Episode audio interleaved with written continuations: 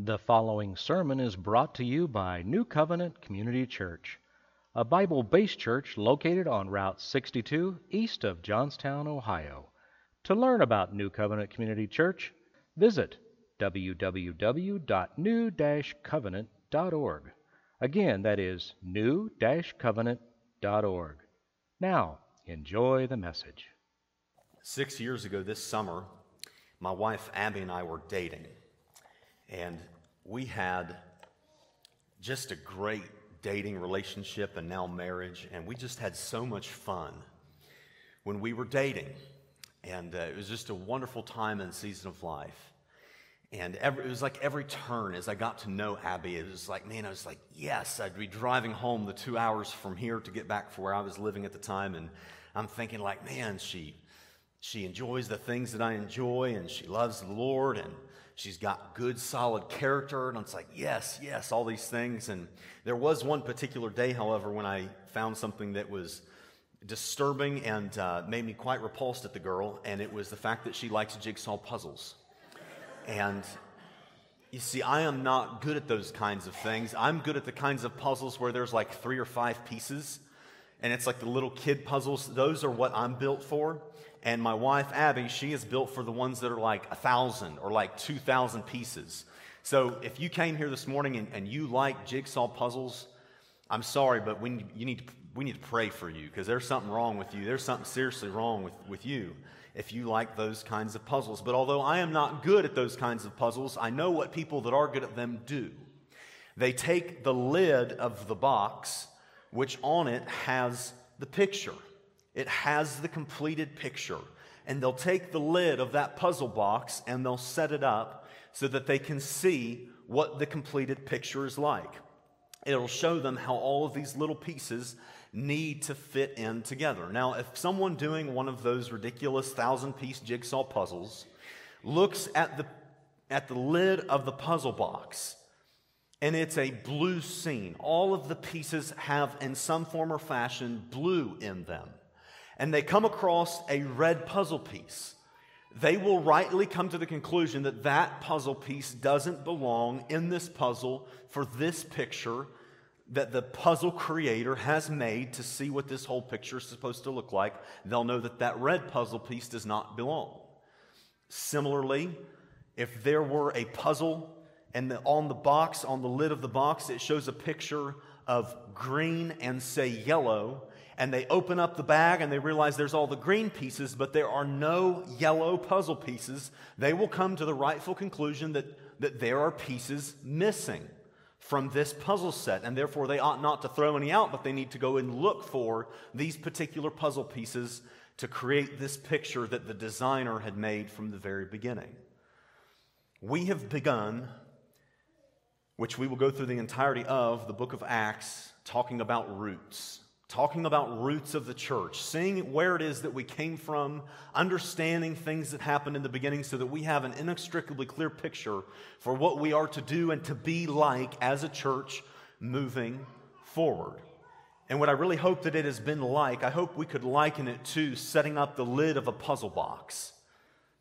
I hope we could liken it to seeing the picture that, that God has given us, the completed story to see what all puzzle pieces ought to be in it and ought not to be in it, so that we know what we're to model after and how we are to go about it. And, and I believe that both in our personal lives and us together as a church, that we will come across some pieces that don't belong.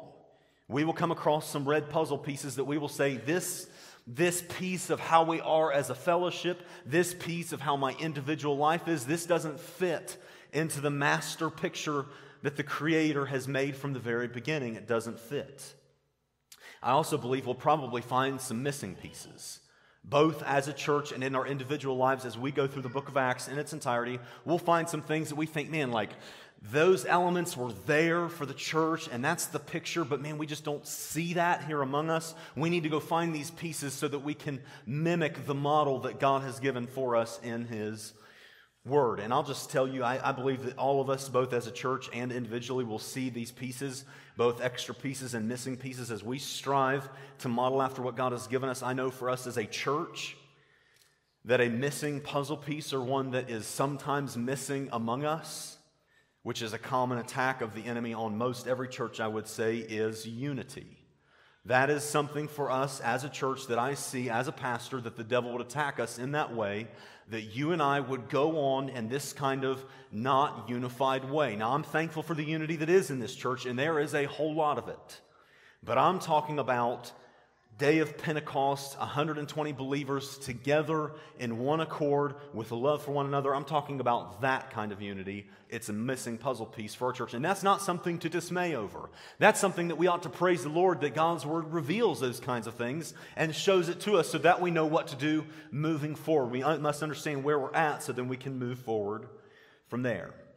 So, if you are ready with me to prop up this puzzle box lid to see the picture, I invite you now to turn to Acts chapter 2. We can be taking our Bibles there, whether it's your hard copy or electronic device, but I'd love for everyone to be able to have Acts chapter 2 in front of us. Now, this picture that we have begun to see in the beginning portions of the book of Acts, it involves this man named Luke convinced and convincing this man named Theophilus of who Jesus is and the certainty of his resurrection. We see one of the things that we see from this puzzle box lid is that there is certainty in this man named Jesus. We see how the Holy Spirit was promised. Jesus' ascension is another thing that we see, and his promised return, the certainty of his plan the unstoppability. I'm not even sure if the word unstoppability is a word, but it is this morning. We see the unstoppability of Jesus' plan when Judas, who betrayed him, was replaced by the man named Matthias. God is not going to be stopped or hindered in his plan of executing what it is that he has ordained to execute. We see this upper room experience that we preached last week of these 120 believers together in one accord. Empty vessels being willing to be used of God. They were obedient to what Jesus had told them to do. The Holy Spirit chose to work through them for the purpose of gospel proclamation. And then Peter stands up to begin preaching. And there's something very interesting about this preaching in that it only gives us a part of the sermon. And we know there it says in Acts chapter 2, verse 40, that with many other words he testified to them. So we know we have a portion of what it was that Peter said and lots of other things. And it makes my pastoral mind ponder why is it that the Holy Spirit of God decided to only give us a portion of that sermon? Perhaps there are some things inside of Peter's sermon that we ought to take note of. Last week, we covered the part of his sermon where he discussed from the book of Joel. He's saying, This Holy Spirit coming to be poured out on all flesh, this is a fulfillment of what the prophet Joel prophesied all those years ago. Peter makes that very plain that what was happening there on that Pentecost day was a fulfillment of what was prophesied all those years prior. We also saw how Peter was saying that this Jesus, any other man you kill and put into a grave and his bones just rot, but this Jesus, when he was crucified and put in the grave, the only thing that was possible for happen to happen to him was that his body would begin breathing because he has power over death and power over sin. So we're in Acts chapter 2, look to verse 25 as we see what it is that God has for us from this puzzle box live. See what it is that God wants us to see from this sermon that Peter preached on that Pentecost day. Verse 25, where God's word says, through the Apostle Peter, as he's standing preaching to all these people, it says, For David says concerning him, I foresaw the Lord always before my face, for he is at my right hand, that I may not be shaken. Therefore, my heart rejoiced and my tongue was glad. Moreover, my flesh also will rest in hope, for you will not leave my soul in Hades, nor will you allow your Holy One to see corruption. You have made known to me the ways of life. You will make me full of joy in your presence. So, right there, if you are the type of person that will write in the margin of your Bible or on your notes, wherever it is that you're taking notes, next to that portion of Acts 2 25 to 28, you can write in the margin Psalm 16, 8 through 11. That is the psalm that Peter is referencing. It was a psalm written by David, written by the Holy Spirit. David was simply the pen through which the Holy Spirit of God wrote those things. That is what Peter is referencing here. Now, there are two things to note about this, and I'll be quick, so hang with me here. Uh, beware of anyone in this New Age theology that would say that the Old Testament is not needed and not necessary. Be very wary of those kinds of people.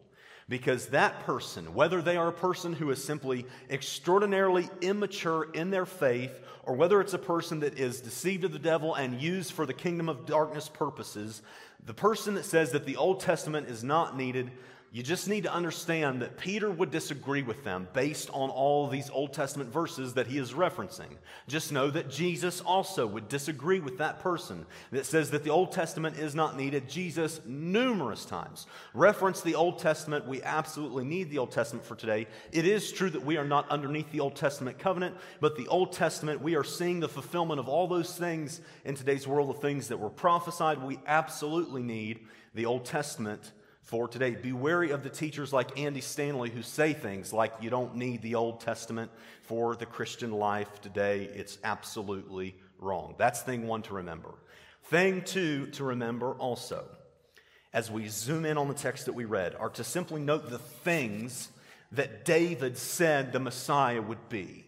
The things that David in the Old Testament said of this Redeemer, this man named Jesus. He says that because of this man, because of this Messiah, it would cause David to not be shaken. Look closely at the text. That Jesus would be the reason that his heart would rejoice, that his tongue would be glad, that he would rest in hope that he would not be left in Hades, that he would make the ways of life known to him, and that he would find fullness of joy in the presence of this coming Redeemer that would one day come. That's what David said of this man named Jesus. So remember the context in which Peter is standing up on that Pentecost day, preaching to all those thousands of people, and he's saying, That man named Jesus, who I know you, these people, remember what it was that they were facing. They were experiencing the Roman persecution against the Jewish people. They were experiencing the bondage. They were experiencing some difficult times. And they had heard all of the Old Testament prophecies of this Redeemer that would come. And they were expecting some militaristic kind of leader to come and kick the rear end of the Romans. And that's what they were expecting. But what Peter does on that Pentecost day, he stands up and says, What David prophesied of all those years ago the things that you were looking for. I know that this man named Jesus looked different than the militaristic leader that you expected to come in or riding on the horse to take out the enemy. It came in the form of this man named Jesus the Nazarene, who was a carpenter's son, had a, Joseph as an earthly father. All of those things, the joy, the peace, the protection, the rest, all those things that you are searching for, it's found in this man named Jesus. That is what Peter was standing up and communicating on that day. So, our first point this morning, the thing that I believe that God would have us understand from his word, from this portion of Peter's sermon, is the satisfaction in Jesus' nature. The satisfaction. Everyone say the word satisfaction with me. Ready, set, go. Satisfaction in Jesus' nature.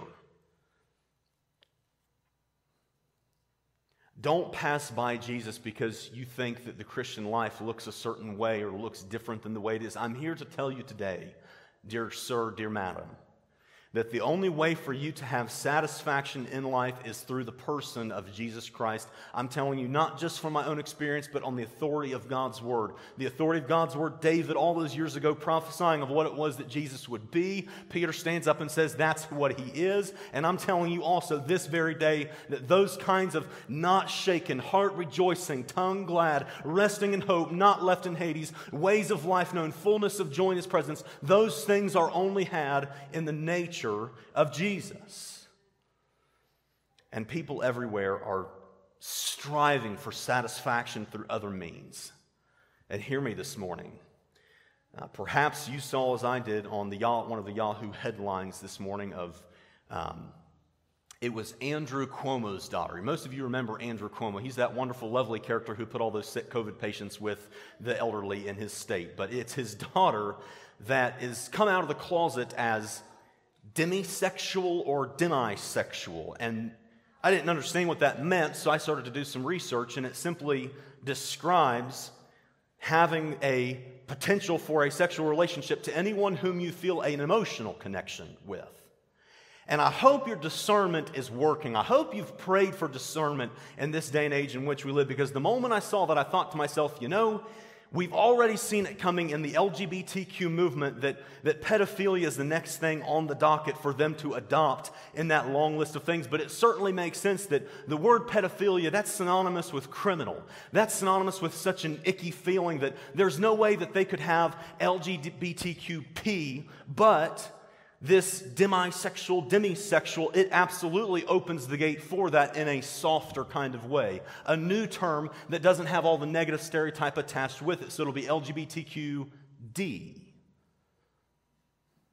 And I just want to say to the person that struggles in this sin and, and they're finding this they're seeking to find this satisfaction by having just no restraints on sexuality whatsoever. Should there be anyone here that is tempted in those kinds of ways that would think that your heart is going to find some kind of satisfaction in those things, or anyone online that sees the YouTube later of you, you have those homosexual tendencies, and that's a, that's a that's a temptation for you. I just want to tell you there, there's not satisfaction in those things. You will not find joy in that life. The world is saying that this is what you must do to find fulfillment and to find satisfaction. You won't find it there. And our bodies, our physical bodies, are a testimony to the fact that we're not supposed to have no restraint. God made certain things for certain purposes. It's only in His way, in the very person and nature of Christ, are we going to find any of that kind a fulfillment.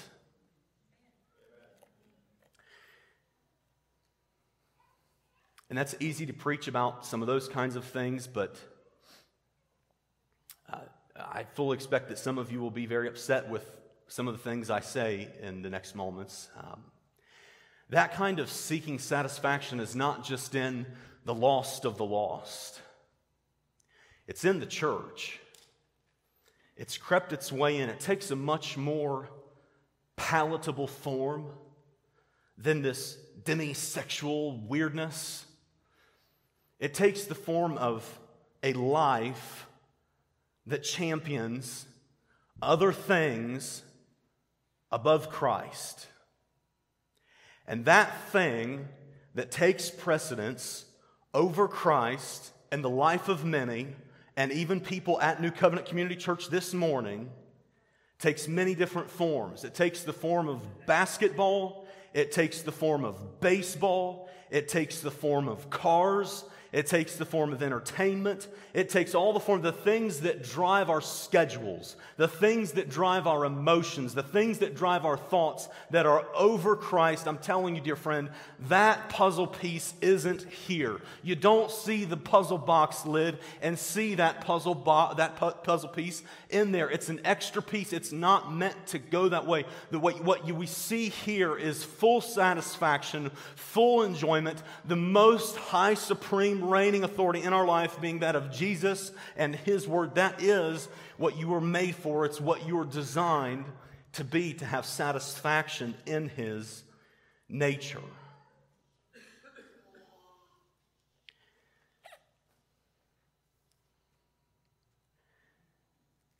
And can I just tell you, friends, I, I've got problems like all of you. I have things I struggle with in my own emotions, just like all of us. I am not some rare breed, holy special pastor. I'm just like you. But even in the midst of trouble, even in the midst of my continual sin, even in the midst of things that I battle against and temptation that I'm doing my best to put to death the deeds of the flesh of this sinful man, even in the midst of those things, He is where satisfaction is found. The purpose that He's given this not shaken heart rejoicing, that is where satisfaction is found. I'm telling you, is it not my own personal testimony that that is where satisfaction is found? That's that's the puzzle that fits on the puzzle box. If you see it clearly, I hope you say amen. Look to verse 29 as we continue on, where Peter gives more detail about how David came to this conclusion all those years ago. Peter says, verse 29, Men and brethren, let me speak freely to you of the patriarch David, that he is both dead and buried, and his tomb is with us to this day. Therefore, being a prophet, and knowing that God had sworn with an oath to him that of the fruit of his body, according to the flesh, he would raise up the Christ to sit on his throne. Verse 31. He, foreseeing this, Peter says of David, spoke concerning the resurrection of Christ, that his soul was not left in Hades, nor his flesh to see corruption. Okay, so let's just put the car in park right there for just a brief moment. Peter says of David that based on these things that David prophesied concerning Christ, that David knew that this Christ was going to come from his lineage. That's pretty plain, that's pretty clear. Most everybody in the New Testament, they would have known that. That's pretty common knowledge if you're a person that understands and reads the Bible even a little bit. That the Christ was going to be someone coming through the physical line of David, which Jesus did. We understand that much to be true. But the thing that's so interesting is that he also knew of this resurrection. David also knew, I hope you see verse 31, he, foreseeing this, spoke concerning the resurrection.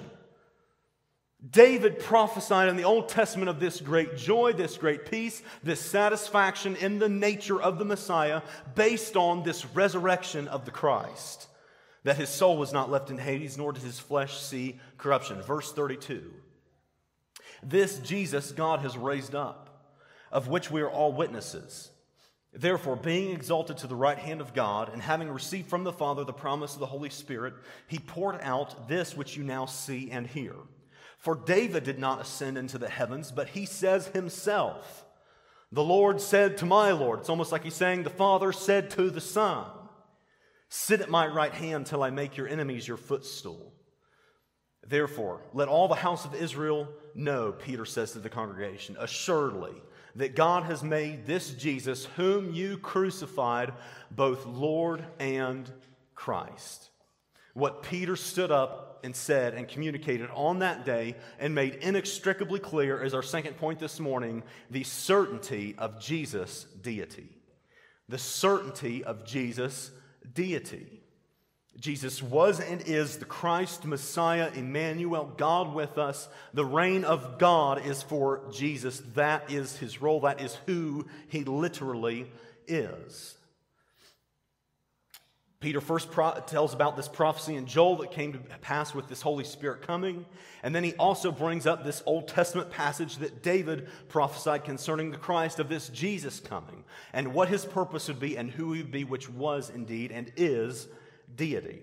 Now, I take, if I were to take a stab as to why Peter preached this, I don't think any of us will be able to know exactly, but I think that just perhaps the reason that the Holy Spirit inspired Peter to preach that very thing of bringing up those Old Testament scriptures and showing how the Holy Spirit and Jesus were fulfilling those things is because of the tendency that is in all of our hearts, the age old human desire to dismantle the deity of Christ and to remove him from the status of God. This is an age old thing. And you say, Pastor, what are you talking about? Think back to the garden where the devil say, Did God really say all that he said about the forbidden fruit? You think back to when Jesus was on his earthly ministry here on the earth in Mark 6, there in verse 2, and it says, And when the Sabbath had come, he began to teach in the synagogue. And many hearing him were astonished, saying, Where did this man get these things? And, with, and what wisdom is this which he is given to him, that such mighty works are performed by his hands? Is this not the carpenter? You hear it's like they were convinced of the godliness, but then they then they stick their human understanding on. Listen to what it says in verse 3. Is this not the carpenter, the son of Mary, the brother of James, Joseph, Judas, and Simon? And are not his sisters here with us?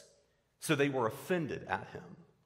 They dismantled his deity. They, they, they, they brought him down from the level of God, which is the temptation in all of our hearts to, to dismantle him, to, de- to dethrone him from the throne in our hearts.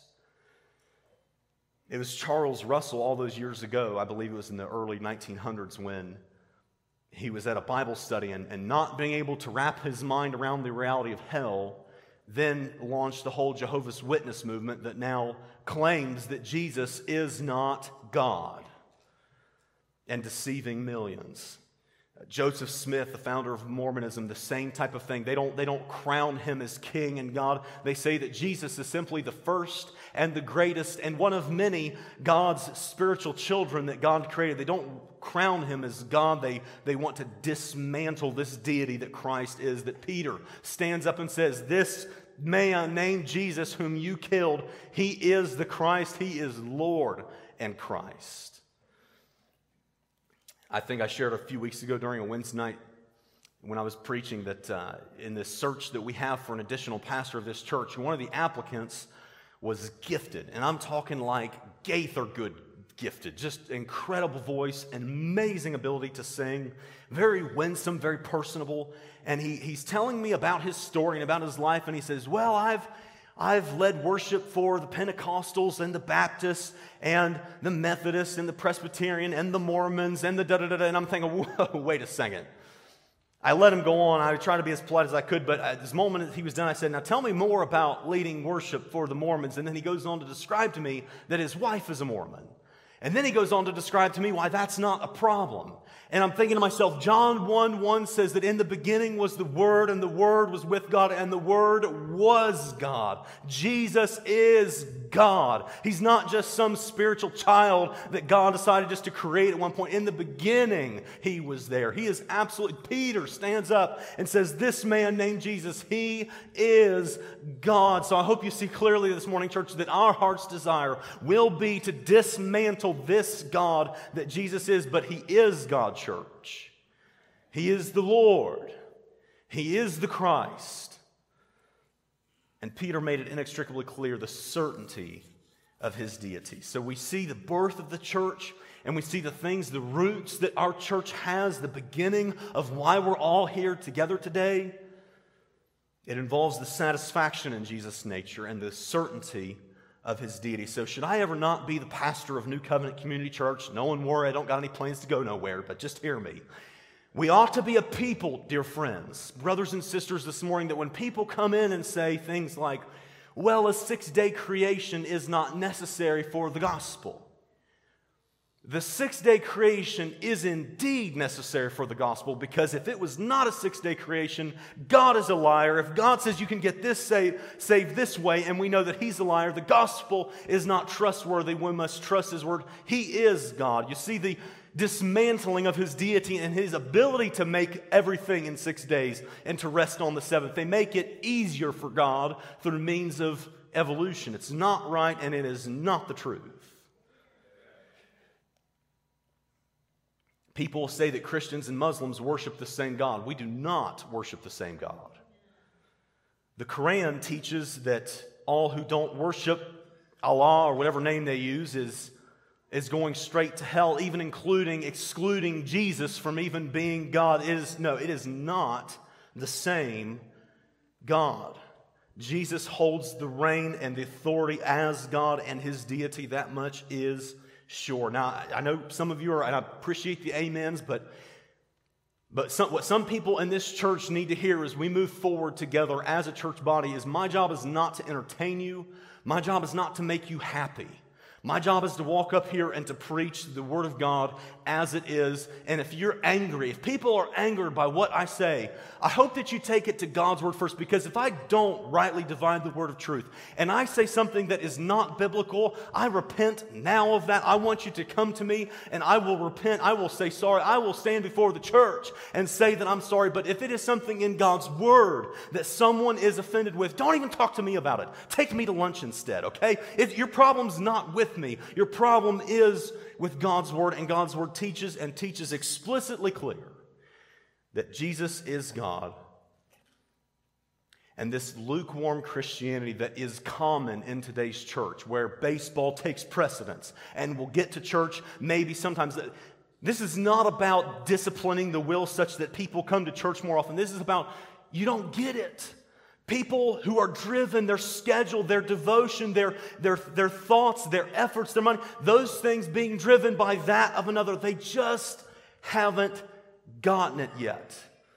Jesus said in Matthew 15 8, when he was talking to the scribes and Pharisees, he says, These people draw near to me with their mouth and they honor me with their lips, but their heart is far from me. And I believe as true as it was that Jesus said that in that day when Jesus says the prophet Isaiah prophesied well to say that, I believe that is absolutely true in, in our day and age. And I'm just here to tell you that that puzzle piece doesn't fit. If Jesus is God, if he is deity, if he is God, and our satisfaction is found in him. The puzzle piece that fits when we open up and see the puzzle box lid, the piece that fits is bowing to that with humble submission because of how good he is. Let me tell you, church, that when we see that puzzle box, it's got too much love in it. It's got too much redemption and mercy in it to not, for that puzzle piece not to bow submissively rather than going off and doing our own thing.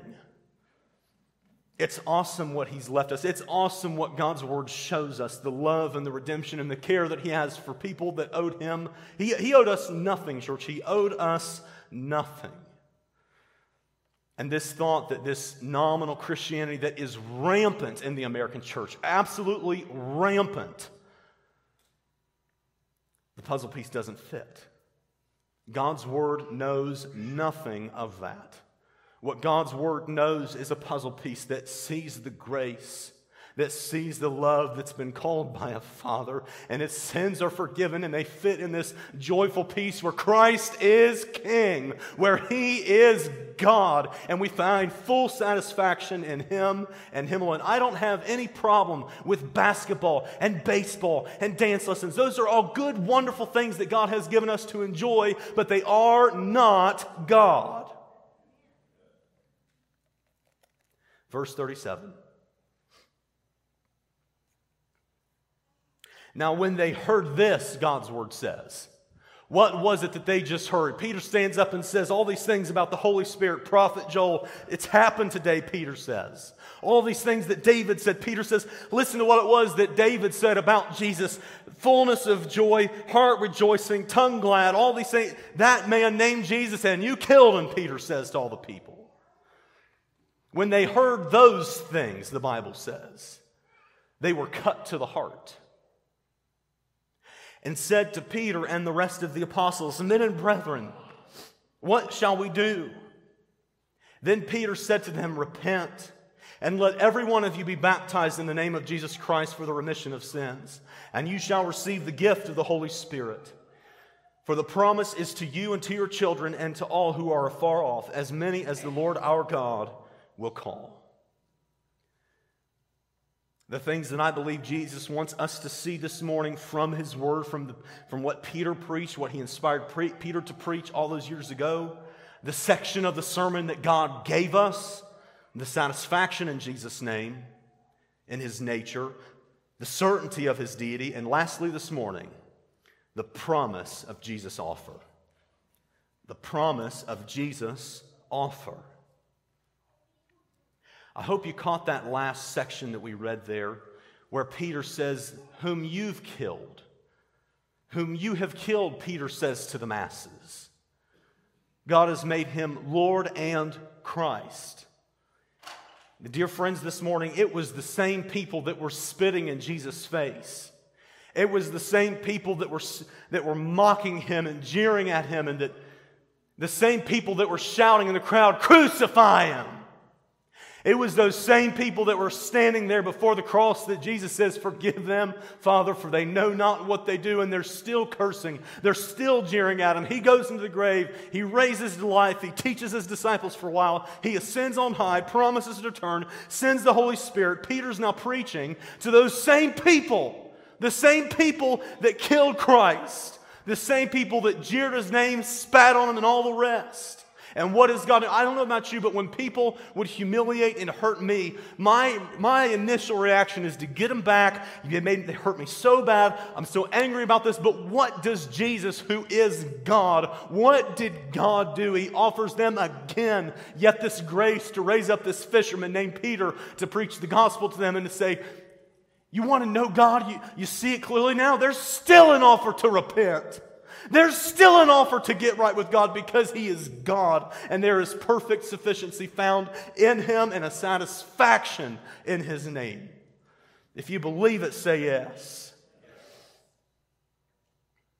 It's awesome what He's done to offer these people who so many times jeered and ridiculed him and mocked him and humiliated him. And here Jesus is yet again offering them redemption the promise of Jesus' offer. It's promised to them that as many as God will call, they will repent, They will come to know Christ.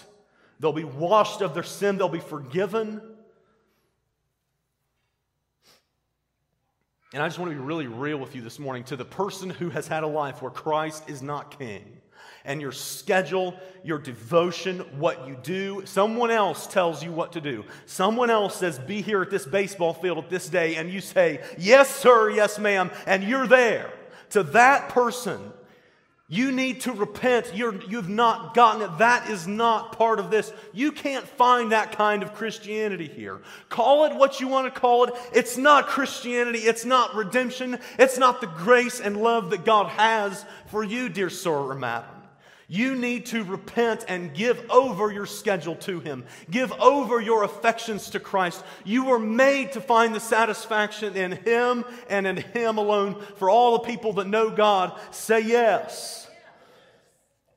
He is perfect and awesome, church, and He is worthy. When I see the puzzle box lid, I see an insignificant piece called Ben Sweeterman that, that has simply seen the design. And I'm just saying, church, when we see the design, it's not our job to say, well, that's not the way life is anymore. You're an idiot, okay? That's not, that's not, no, that's the picture. God's word is there before us.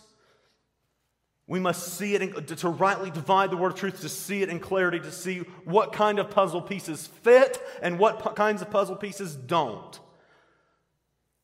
And for far too long, some of you have thought that a pastor who entertains you is a puzzle piece that fits. It's not part of the program, friends. For many of you, you thought that a puzzle piece that fits in with the world and looks a lot like the world fits in that puzzle piece. It doesn't, church. It doesn't. His grace is way too much. The redemption that He's bought for us is so way too much transformative to be like that. It doesn't fit. And what I'm devoted to doing and what God has strengthened me, and He has taken me through a process that has strengthened me and I'm thankful for it. I'm thankful for God having corrected me and guided me such that my vision for leading this church is to make the puzzle pieces fit the way that God has given them, not to take the piece and jam it and try to get it to go in. That's not what this place is going to be about. And some of you won't like it. And I'm sorry. I love you. But I love God a way, whole lot more. The redemption, you didn't die for me on a cross. You didn't redeem this sinful man. None of my sins were taken away because of any of you. So I love you, but I love God a whole lot more. And He says, here's the puzzle box lid. Do the, this is the way, this is the template, this is the model. And I love God enough to say that I'm not going to take that puzzle box lid and just throw it back in His face and say, God, I'm going to do my own thing. No. That's not what this is about. Some of you will not like that. But my job is not to create something here that, it, that is liked by you. This, this is my job. This is my calling because He has called me, He has redeemed me. And for those of you that know Him, for those of you that weren't lying when we sang that song earlier, I lift my voice to God. I love you, Lord. For those of us that were not lying, you're cool with that. You're cool with just seeing the template and doing it just like that. But if you're angry, just know you're not angry with me. You need to go read this first. Your problem is not with me, your problem is with God's Word. And when you read God's Word, I hope it, that you'll find in it, oh, there is so much better in God's design than what I've been doing. There's so much better in God's design for sexuality than what the world is doing. They're so much better for God's design in obedient, follow proper discipleship than this nominal garbage that's all over the place today. It's better. I am convinced of it, and I'm convinced of it fully. And I love you all enough to tell you that truth. And it is indeed a difficult one because it does not make pastors popular it makes them hated by many. And even if I am hated, I just want you to know before you're up and out of this place, I love you enough to tell you the truth and to go through a Sunday morning that gives knots in the stomach and the whole deal, knowing that this is like poison in the ears of many. I'm not here to tickle ears. I'm here to tell you about the truth of a God who loves you, who gave his only begotten Son that you might be free. And the puzzle piece that fits in that is when you see that and you see him as God, you see him as sufficient, and you see that he is all that you need. He is one redemption force. Church, if that's good news, then say amen because Jesus is awesome. Please stand with me as we pray. Father, build your church. God, I don't know why you called me to this role and to preach your word, but, but I don't need to know Jesus. I just need to know that you're with me. I need to know that you'll lead. I need to know that this is your church. I need to know that you are the over shepherd and I am yet just the insignificant under shepherd. Lord, it is enough for me to be quiet and to take my marching orders as you, Jesus, as you build your church to fulfill the mission and to share this news of a loving Savior, Lord. That is your responsibility, and it's not one you will shirk away from. You'll be faithful as you always have been. You'll be merciful as you always have been. You'll execute perfect judgment as you always have and always will. Build your church, Jesus. Let us not be in this place where we care more about what pitiful, insignificant, meaning nothing in eternity people think. Let us stand before your majesty and be overtaken by what we see truly there. Father, I don't want to force puzzle pieces in this thing called church anymore. I don't want to force these things into my own personal life anymore. You've already given us the template. You've already lived the life that showed us the pattern. And I submit to it this morning, Jesus. Build your church, have your way. Use me, use us as you see fit. And we'll thank you all the way along, Lord, because we have found satisfaction in your nature. In Jesus' mighty and holy name, and all the church says.